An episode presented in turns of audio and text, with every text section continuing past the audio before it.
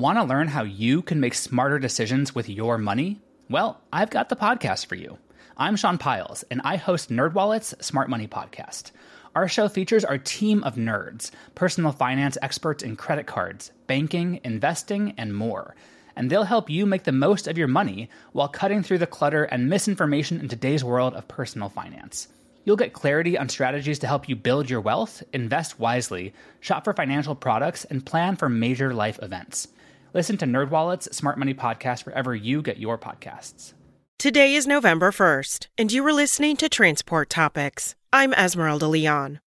In the face of continued economic obstacles, has truck leasing become more attractive to fleet owners? Host Michael Freeze speaks with executives from Penske Truck Leasing and Fleet Advantage. Listen to our Road Signs podcast at ttn.ws slash episode 70. Now let's dive into the day's top stories.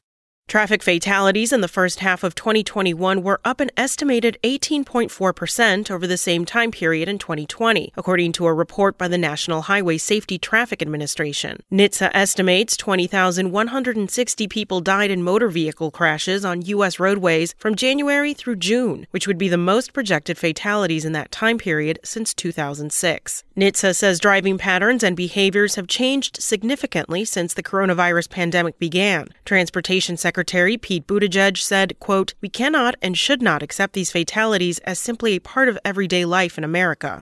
Navistar has agreed to a civil settlement with the U.S. Department of Justice under which the truck manufacturer will pay a $52 million penalty, but admit no wrongdoing in connection with the sale of thousands of heavy duty diesel engines in 2010 that the government alleged were sold in violation of the Clean Air Act. Navistar will spend at least $30 million over the next four years implementing a mitigation program that will result in the reduction of at least 10,000 tons of nitrogen oxide emissions. Although it agreed to the civil penalties in the consent decree, Navistar Navistar denied the violations and has not admitted any liability.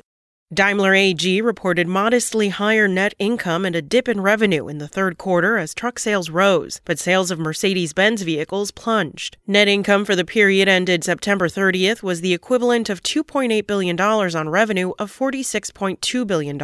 That compared with net income of $2.4 billion on revenue of $46.4 billion a year earlier. That's it for today. Remember, for all the latest trucking and transportation news, go to the experts at ttnews.com. Spoken Layer. Without the ones like you, who work tirelessly to keep things running, everything would suddenly stop.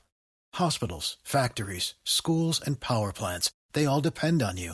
No matter the weather, emergency, or time of day, you're the ones who get it done. At Grainger, we're here for you with professional grade industrial supplies. Count on real time product availability and fast delivery. Call clickgrainger.com or just stop by. Grainger for the ones who get it done.